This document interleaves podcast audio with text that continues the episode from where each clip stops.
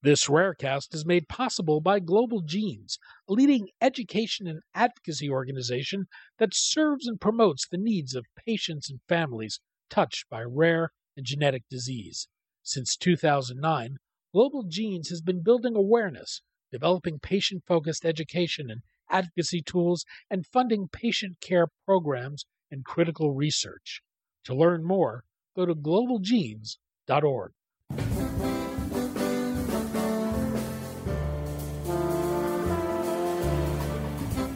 I'm Daniel Levine, and this is Rarecast.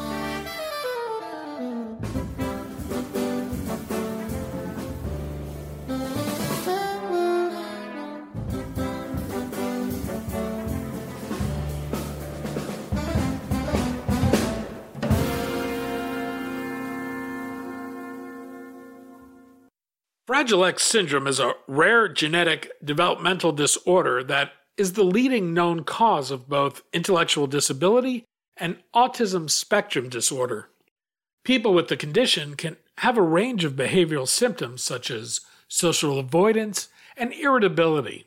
Zynerba is developing its experimental therapy, Zygel, a topical cannabidiol gel that is delivered into the bloodstream through the skin to treat the behavioral symptoms of Fragile X.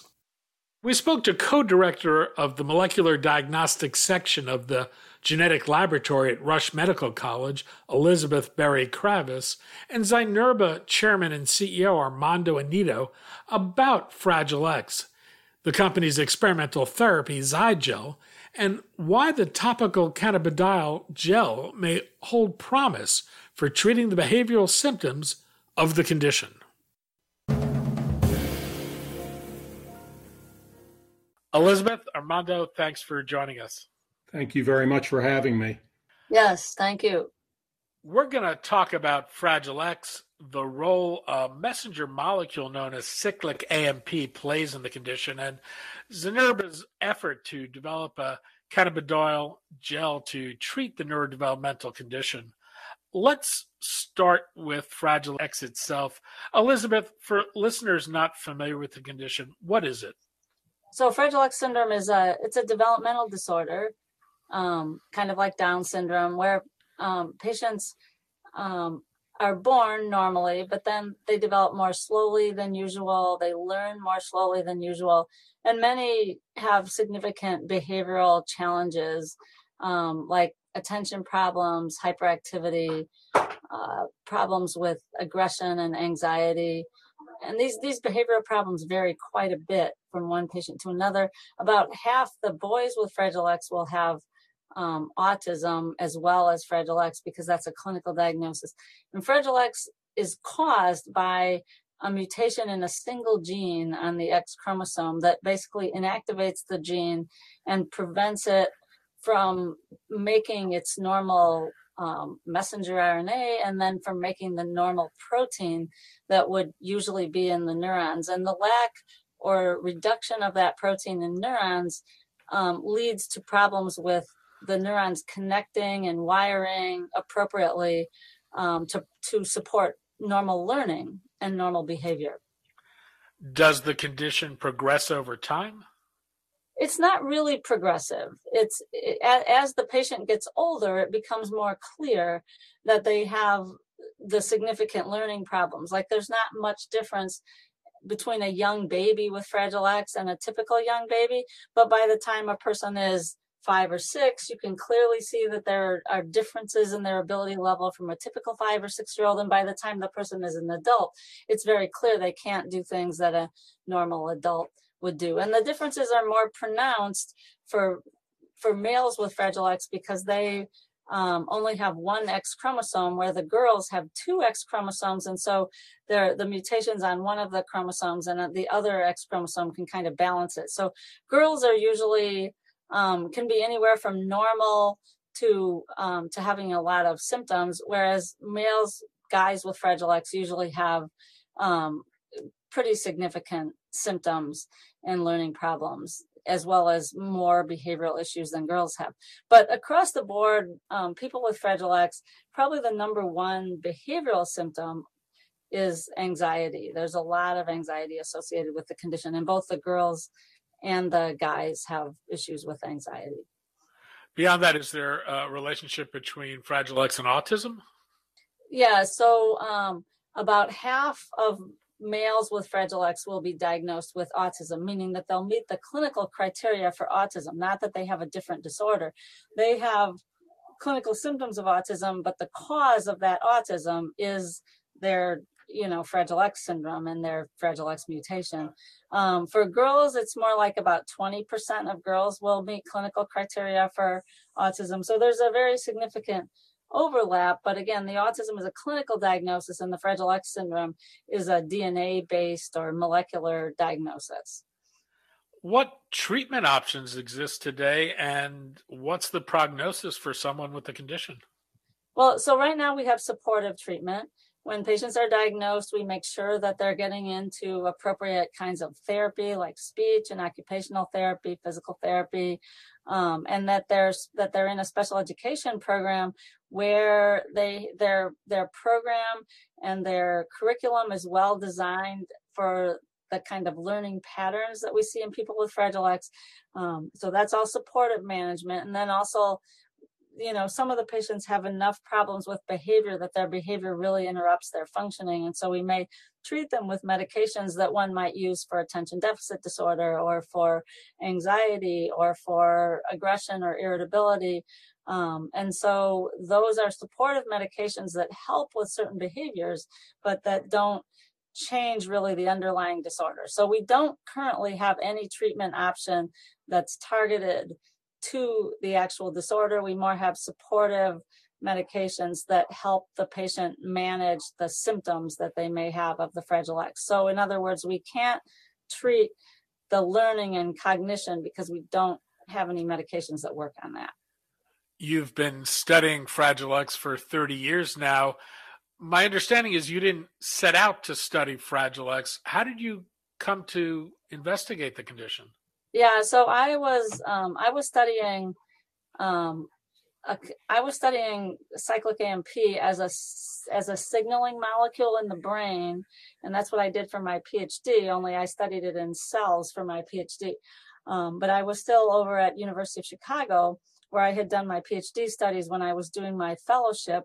And um, Dr. Peter Huttenlocher, who is my mentor and the director of my um, pediatric neurology program there, wanted to study cyclic AMP because he was very close to Eric Kandel, who was studying cyclic AMP in Aplysia and in Drosophila mutants as something that was important in the brain for regulating connections of neurons. So essentially, there was a condition called pseudohypoparathyroidism that has a known defect in the gene that's associated with problems with cyclic AMP signaling. And so we set out to study that disease we could only find a few patients with that disease. And we actually wanted controls that also had an intellectual disability. And the only thing we could find at the time where we would, could get enough controls that all had the same condition was Fragile X syndrome. So we started studying the Fragile X patients as controls for this other condition.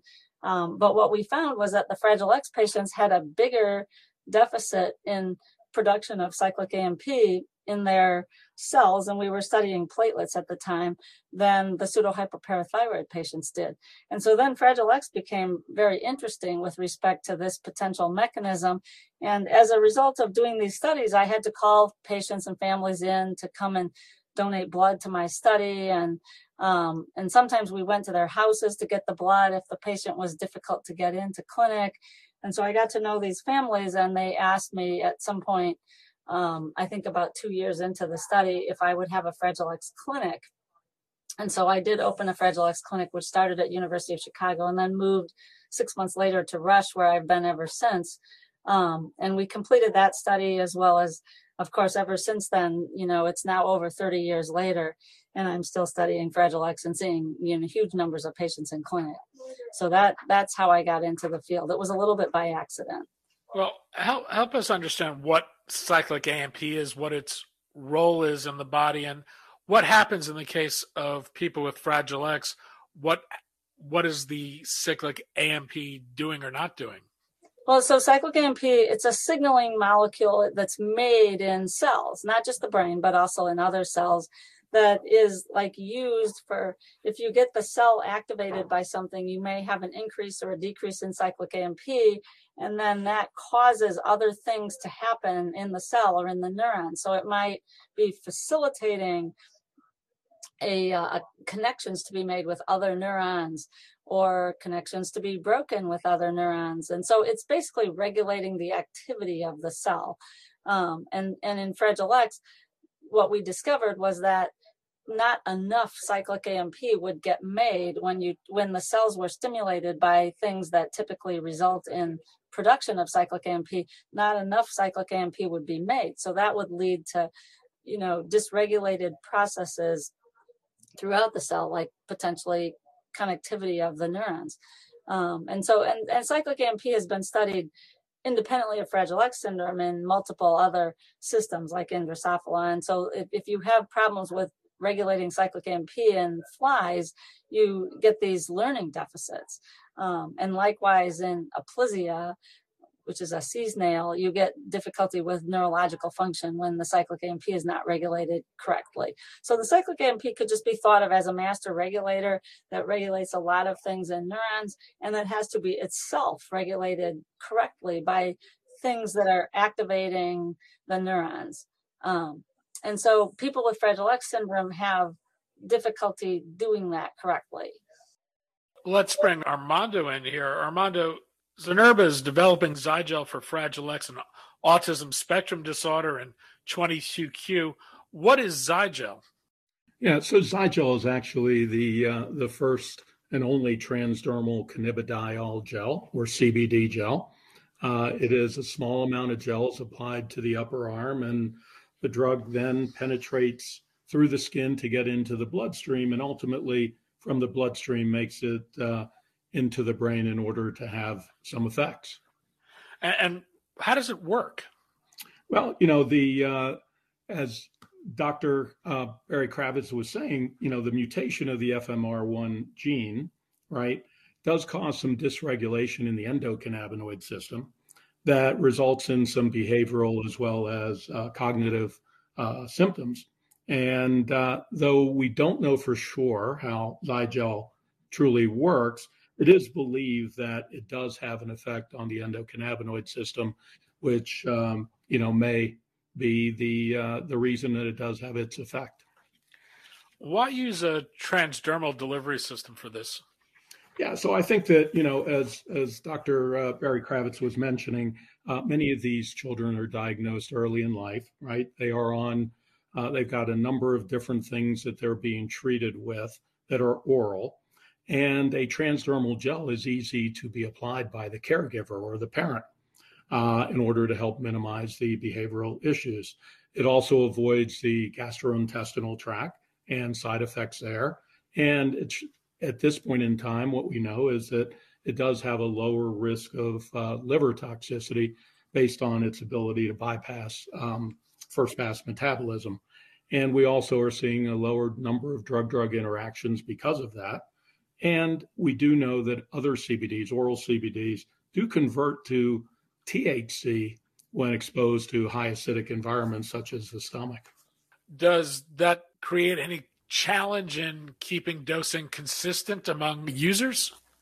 Yeah, so we actually have developed it and um, put the amount of gel at 125 milligrams in a sachet.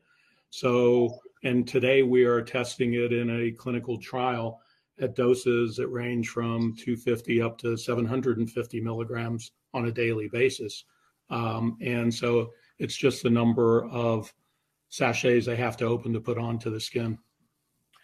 And what's known about the safety and efficacy of Zygel from studies that have been done to date? Yeah, and you know, Dr. Berry Kravis can actually talk a little bit more in terms of she's been involved in our clinical trials, but to date we have over 900 uh, patients and volunteers that have been in trials. The majority of the treatment emergent adverse events have been mild to moderate, and Zygel specific treatment emergent adverse events are primarily around application site events. It is a, a formulation that's about 50% alcohol. And so it tends to have a drying effect on the skin. And we have not seen any clinically significant uh, changes in vital signs or um, ECGs. And we have not seen any Zygel related uh, clinically significant changes in lab values, including liver function tests. Well, Elizabeth, how meaningful would you say the results that you've seen are? I, I think we've seen some some very nice results in the trial. Um, as as with every drug, the response varies from one patient to another, but um, the kinds of things that the Zygel seems to work on are um, problems that patients with Fragile X have with social anxiety and difficulty with like getting overwhelmed, like when they have to go in the community or when they have to be around a lot of people. Um, and and so they are they they can be very limited in terms of their life, where they can't go to things and they can't do they can't participate in things, or sometimes they become outright aggressive when they're overwhelmed because um, the social situation is just too complex and too hard for them to take in. And so we've seen patients who um, got you know substantially better and where we're able to we're able to tolerate being in the community and doing different activities. Um, some patients who really um, had difficulty struggling with like having friends who were able to approach people and um, develop friendships better and some kids even who would have problems with like they get so anxious going to a restaurant they would just vomit. And they had less trouble with that when they were on the so we're, we're on the treatment. So I, I think there have been some quite clinically meaningful um, kinds of things that we've seen in the study, and we we still have to prove overall that. Um, I mean, in the in the first study, there was a nice signal in the fully methylated patients suggesting that they had improvement in both irritability and in social avoidance, which is which is a measure of that social anxiety. And now, you know, we're in the second study, and, and hopefully, we will be able to show the same thing. Armando, I know the company has had to revise its timelines because of the triple demic and patients canceling their initial screening visits for the current phase three trial. What's the development path forward and the expected timelines? Yeah, so the timelines were moved uh, all right around the end of December from the um, second half of this year to the first half of 24 uh, though we are still working and trying to figure out if we can get to the ultimate timeline, but being somewhat prudent and the impact that uh, the triple demic had. You know, just to give you an example, one week we had a significant number of initial screening visits that were being done at a number of different sites. And um, so we were like, okay, things are moving in the right direction and continue. And then that same week, every single one of those initial screening visits were canceled because either the child, the caregiver, um, was uh, or a sibling was actually impacted by RSV or flu or COVID. Zygel's in development for a number of other indications. Is there reason to believe it could benefit other conditions besides the ones you're currently pursuing? Yeah, so I think that there's there has been some work that uh, that we did in adults with epilepsy, uh, where we didn't find the right dose and probably didn't hit, and we didn't hit it because the dosing was not appropriate. But we do believe that uh, epilepsy, childhood epilepsy, is an area where it may have some effect as well. Elizabeth Berry-Kravis, co director of the molecular diagnostics section of the genetic laboratory at Rush Medical College, and Armando Anido, chairman of the board and CEO of Zynerba Pharmaceuticals. Elizabeth, Armando, thank you both for your time today. Thank you very much, Danny. You're welcome. Thank you.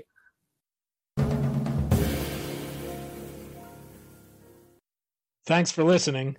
For more information about rare disease and to connect to the rare disease community, go to globalgenes.org. To keep up on the latest news and trends affecting the rare disease community, be sure to visit raredaily.org. You can subscribe to the Rarecast RSS feed through raredaily.org or through SoundCloud, iTunes, Stitcher, or your preferred podcast manager. The Rarecast is produced for Global Genes by the Levine Media Group. You can also find our podcast, The Bio Report, on these popular podcast sites. Our theme music is composed by Jonah Levine and performed by the Jonah Levine Collective. We'd love to hear from you. Drop us a note at danny at levinemediagroup.com.